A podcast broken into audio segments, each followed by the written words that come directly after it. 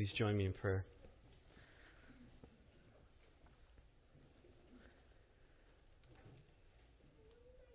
Lord, again, we thank you for this night, the chance to celebrate with friends and family and to, to worship you, our Savior and our God. And Lord, I pray that you would help me give clarity to your word. In particular, Lord, that you would give us understanding regarding the peace that you've provided in Christ. We ask all these things in Christ's name. Amen. Well, as you know, peace is one of those major themes of Christmas. It's the theme of many Christmas songs and Christmas cards and lots of Christmas decorations. And this is for good reason. Because much of the scriptures that speak about the coming Messiah emphasize that he is going to bring peace. And when we think about peace, I think most of us, when we hear that word, we tend to think of a lack of hostilities, a ceasing of hostilities, the ending of all wars. In fact, that's how the term is used, I think, in most Christmas messages that we hear today. Amy Grant, in her song, My Grown Up Christmas List, confesses that what she wants for Christmas is this sort of peace. No more lives torn apart, that wars would never start, and time would heal our, all hearts. And everyone would have a friend, and right would always win, and love would never end. These are good things, of course.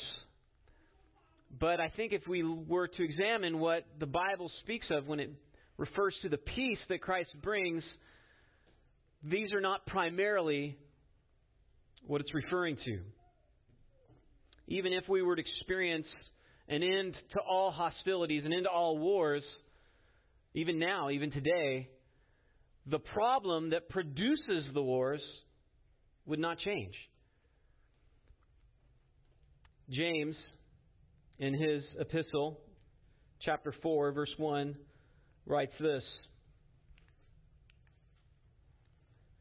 What causes quarrels and causes fights among you? Is it not this, that your passions are at war within you? You desire and don't have, so you murder.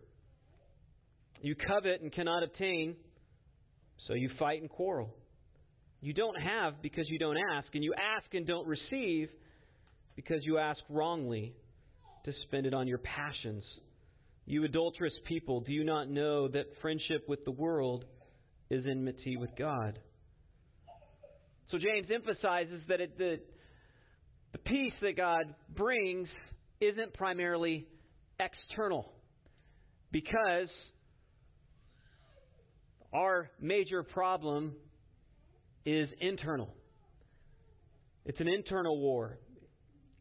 But the peace the Bible refers to also speaks to this mindset or the situation of the soul. The Hebrew word shalom means friendship or reconciliation. It can refer to wholeness or security. So it's not just an absence of war without, but it's actually an absence of the war within. Some, that's why it's called, translated often, peace. But it can be translated as contentment, satisfaction, fulfillment. In fact, when the, the, the Hebrews, the Jews, would greet a, a friend as they came into contact with them, they'd say shalom. And after that friend would depart, they would also say shalom. That, that, that peace would reign in their relationships. So Christ had come into the world to bring peace, but, but not in the way that I think most people imagine an ending of all wars. And so this Christmas Eve, instead of preaching on just one text of Scripture, I wanted to just examine how this theme of peace gets developed in these Christmas passages so, to, so that you can see how peace is emphasized within these texts that we often look to regarding Christmas. But other texts as well that lead into this theme. And I want to begin with the text that we looked at last Sunday with the Aaronic benediction from Numbers. Now, you might recall that peace is the central blessing in the Aaronic benediction. That's the, the blessing that the priest would offer after a sacrifice was made for an atonement of sins.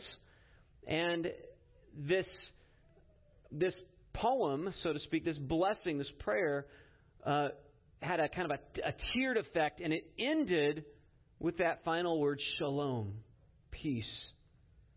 And the, the benediction really is a picture of God's ultimate desire for his people to experience his peace.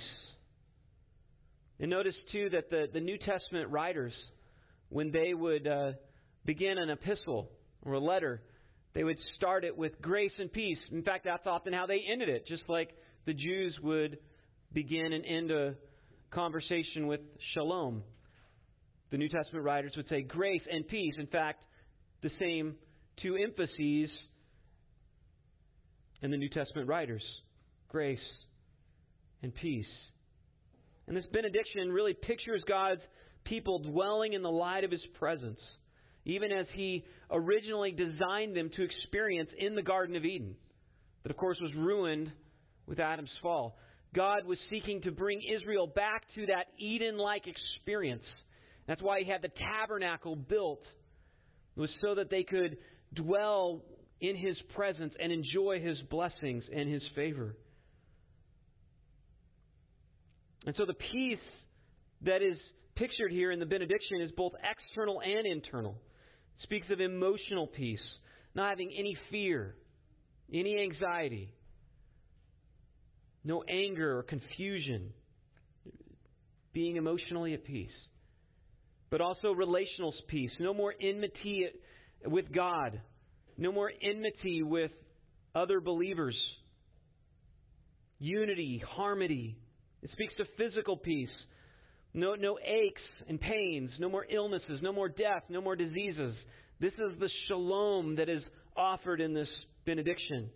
And of course, spiritual peace. There'd be a ceasing of sin.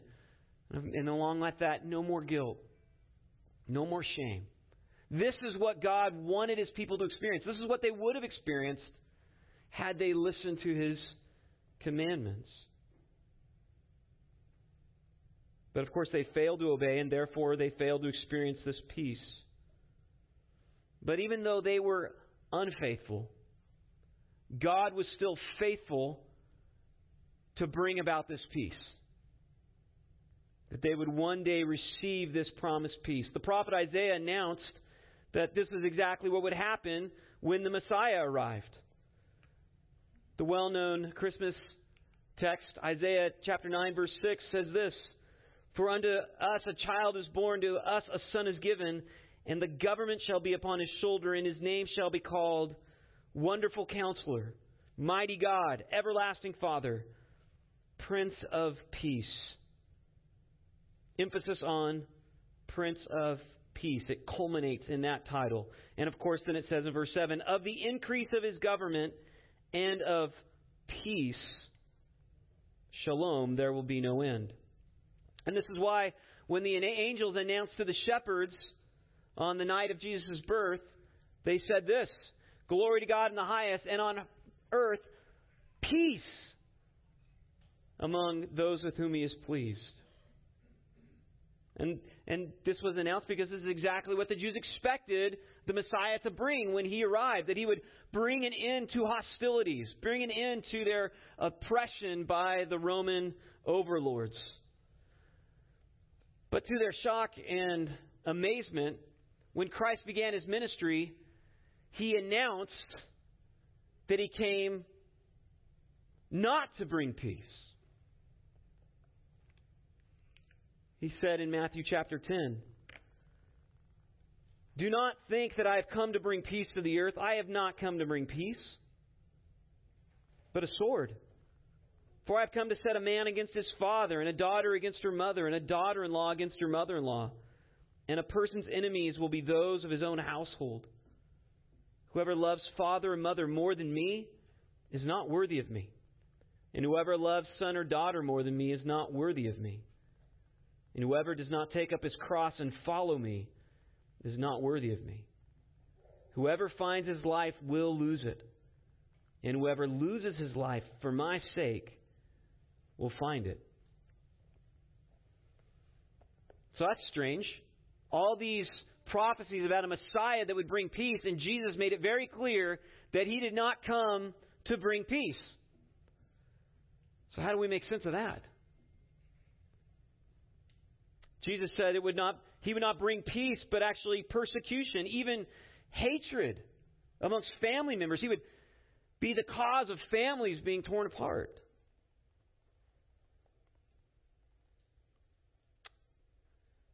So, how do we make sense of this? Well, the, the simple answer is that God's plan of redemption comes in stages. And we see this throughout the Bible, but that's what's happening here in particular. Jesus' first priority when he came to the earth was to deal with man's fundamental problem, their worship problem. We, on account of sin, do not naturally worship God. We do not do what God wants. In fact, the very idea of somebody telling us to do something bugs us to no degree. It angers us. Instead, we tend to do what we want. We want to live according to our own desires, our own rules. We live for ourselves and not for Him, though He is our Creator. We all have this problem. In John 8:34, that's why Jesus announced, "Truly, truly, I say to you, everyone who practices sin is a slave to sin." The slave does not remain in the house forever, the son remains forever. So if the son sets you free, you will be free indeed. What Jesus was saying is man's fundamental problem is they're slaves to sin. They can't get rid of this impulse to just do what they want to do.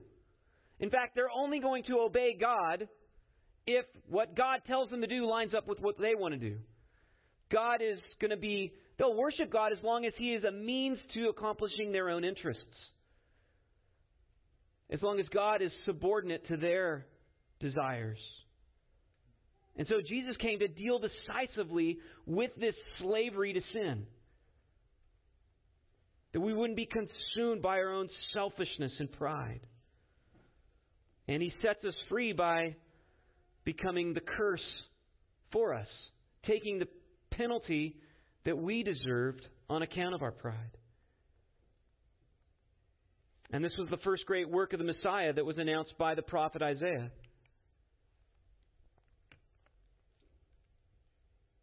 But he was pierced for our transgressions, he was crushed for our iniquities. Upon him was the chastisement that brought us shalom. And with his wounds we are healed. See, Jesus knew that in order for him to bring about the peace that God had always intended for us to experience when he created us, in order for us to be restored to that created purpose, to enjoy holistic peace, he needed to pay the penalty for our sin. And in order to do that, he would have to die. And that's why he told his disciples on the night when he was betrayed Peace I leave with you. My peace I give to you. Not as the world gives, do I give to you. Let not your hearts be troubled, neither let them be afraid. You heard me say to you, I am going away, and I will come to you. When Jesus made these words, he was basically telling them, again, the thing he'd been telling them previously, that he had come to Jerusalem to die. He was following the Father's will, the Father's design that there would be a sacrifice made for sinners, and it would be him. But he he's also announcing not only his death, but his impending return. That he would come again, and which is precisely what happened three days after he died. And notice what he announces to his disciples when he sees them after his resurrection. On the evening of that day, the first day of the week, the doors being locked, where the disciples were there for fear of the Jews, Jesus came and stood among them and said to them, Peace be with you. When he had said this, he showed them with his hands and his side, and the disciples were glad when they saw the Lord. Jesus said to them again, Peace be with you. He's emphasizing this. Peace. I've come to bring peace. As the Father has sent me, even now I am therefore sending you. And when he had said this, he breathed on them and said to them, Receive the Holy Spirit.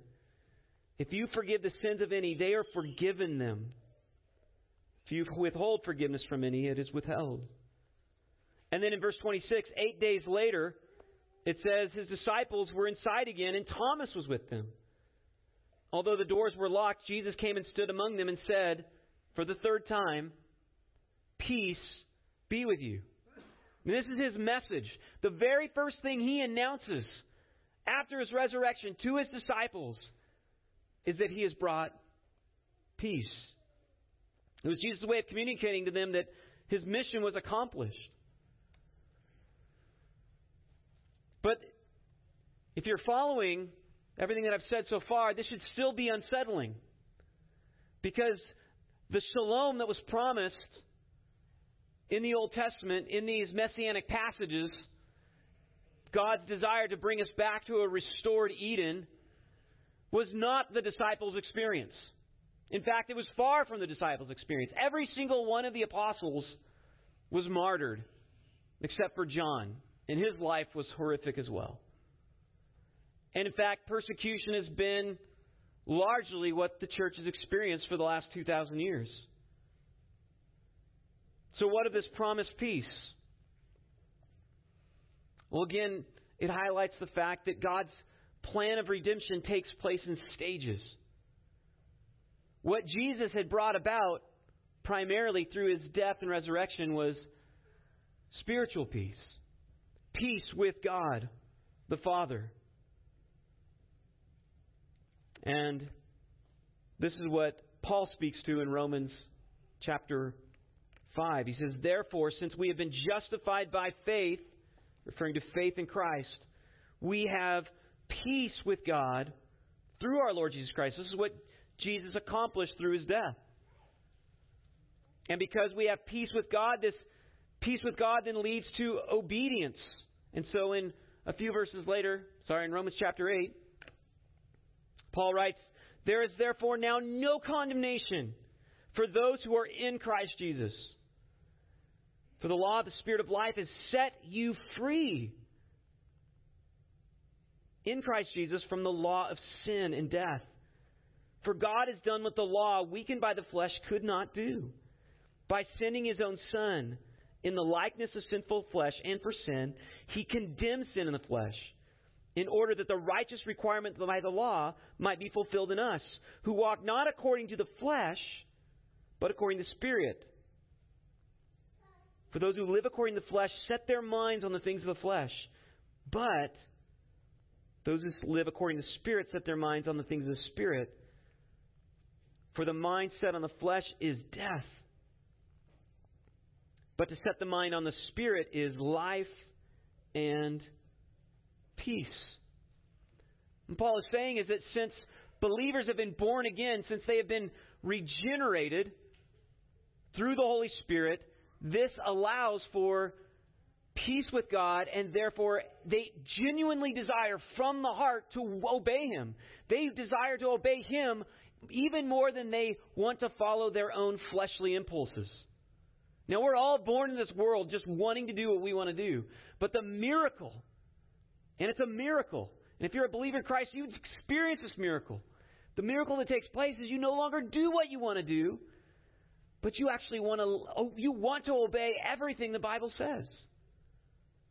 And it's miraculous. More than this, it brings about the peace of unity, not only the peace of obedience, but the peace of unity. Paul says in Ephesians, speaking of the tension between the relationships of Jews and Gentiles that he himself is our peace, who has made us both one, has broken down in his flesh the dividing wall of hostility by abolishing the law of commandments expressed in ordinances, that he might create in himself one new man in place of the two, so making peace, relational unity, and might reconcile us both to God in one body through the cross, thereby killing the hostility. And he came and preached peace to you who are far off, Gentiles, and peace to those who are near. You see this emphasis. When Christ died, he brought about peace with God, but not just peace with God, relational peace. And the peace that comes from obedience. And because this is what he accomplished, this is why he told his disciples right before he rose again to the Father, he, he gave them the Great Commission and said, Go into all the world and preach the gospel to all peoples, to every tribe, tongue, and nation, that they might hear that they can have peace. And he says in Matthew 24 14, And the gospel of the kingdom will be proclaimed throughout the whole world as a testimony to all nations, and then the end will come. And that's noteworthy because the end is the end that comes with the peace that was originally announced in all these messianic passages. That shalom, the, the return to Eden, will not be experienced through bringing about wars, through bringing, or the end of all wars, through, through governmental regulations and laws. It will come when Christ comes again. Let's look again at this uh, Isaiah chapter 9 Christmas passage. It says the government will be on his shoulder, and his name will be called Wonderful Counselor, Mighty God, Everlasting Father, Prince of Peace. Of the increase in the government of peace there will be no end, and on the throne of his father David and over his kingdom to establish and uphold it with justice and with righteousness from this time forth and forevermore. He's going to bring out peace that does not end, that nothing can quench it. And consider also the Christmas promise of peace in Micah 5 that announces Bethlehem as the place of his birth. But you, O Bethlehem Ephrathah, who are too little to be among the clans of Judah. From you shall come forth from me one who is to be the ruler in Israel, whose coming forth is from of old, from ancient days.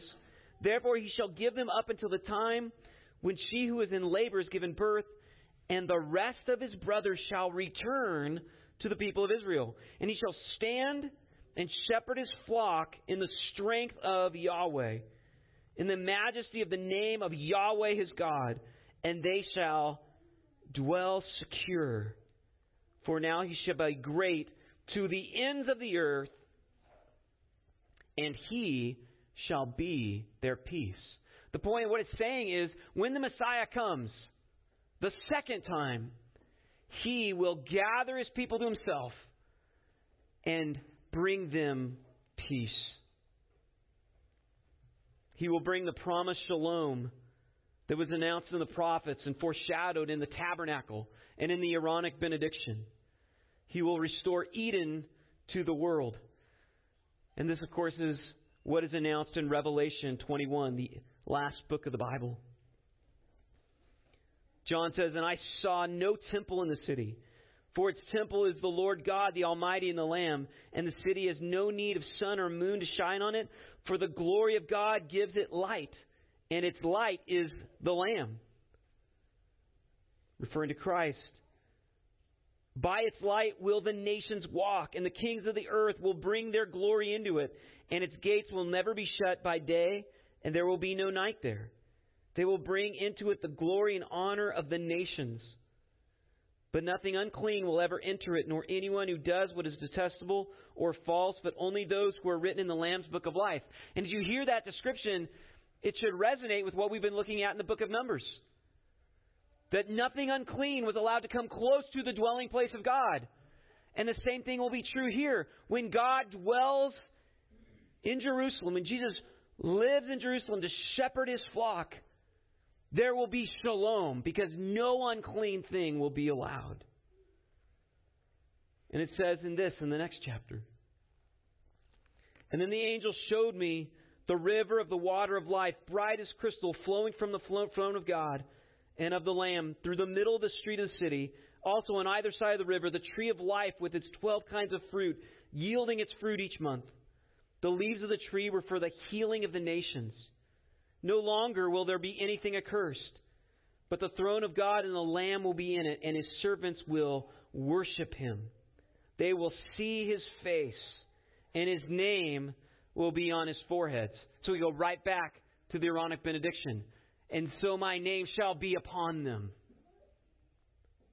This is when that takes place. Finally. And he says, And night will be no more. They will need no no light of lamp or sun, for the Lord God will be their light, and they will reign forever and ever. Right? That was what's depicted in the tabernacle, the, the menorah, the lampstand with the seven lights shining upon the twelve showbread to be the twelve pieces of showbread. There were emblems of the, each tribe of Israel. That God's design always was for the, His people to dwell in the light of His glory. And so that's why Christ came to bring that about. But of course, this promised peace is still future. This ultimate shalom. And that's, of course, why we long for his return. So we haven't yet experienced it in full. So, what does that mean for us now? Well, like Paul wrote in Romans and in Ephesians, for those who are in Christ, we ha- can have peace with God. We can know that we're forgiven, all of our sins, all of our shame washed away through his sacrifice. And so, even though we will not experience this ultimate peace yet, the fullness of peace, yet, we can still experience tastes of it now because we've been reconciled to God. And therefore, we're no longer slaves of sin. We can actually obey from the heart. And as we obey, we enjoy the blessings of obedience. That's why God gave the law. Not, to, not so that Israel be saved by the law, but so that they would know how to live in His presence, so that they wouldn't be cast out. And as we walk in obedience, we have unity with God. And just as Israel tasted the sweetness of God's presence in the tabernacle, while they wandered in the wilderness, likewise we can enjoy the presence of God now as we wander in the wilderness, waiting to go to our promised land, waiting for his return. And just as Israel eagerly anticipated their entrance into the promised land and the fullness of peace, likewise, we too eagerly look forward to that future shalom with God. But we can enjoy His peace in our pilgrimage now as we trust Him, as we look to Him to guide us, as we take His word seriously, and as we seek to obey Him we can learn from Israel and enjoy God's presence even now. And this is why Paul exhorts the Philippians. The Lord is at hand. Don't be anxious about anything, but in everything, by prayer and supplication with thanksgiving, let your requests be made known to God, and the peace of God which surpasses all understanding, will guard your hearts and minds in Christ Jesus. So, in summary, because now we are at peace with God, it brings about three things the peace of obedience. We can walk in the Spirit. It brings about the peace of unity, the unity we have with other believers because we all want to obey God. We can work together towards that end. And it also brings about the peace of God's presence, even now. Heavenly Father, we do look forward to the fullness of peace. And we know that the, the, the end of hostilities, the end of wars, will not come until Christ, until you return. And you bring it about as you rule the nations with a rod of iron and bring them under your subjection. But Lord, we do want to make the most of our wilderness journey in life, to enjoy your presence, to enjoy the your instruction and your word, as we walk in obedience, but also to enjoy the purity that you've brought about through the washing of regeneration and the work of, Holy, of your Holy Spirit. And so, Father, I pray for my brothers and sisters that you would give them your peace. Thank you, Christ, for giving us peace. We pray these things in your name. Amen.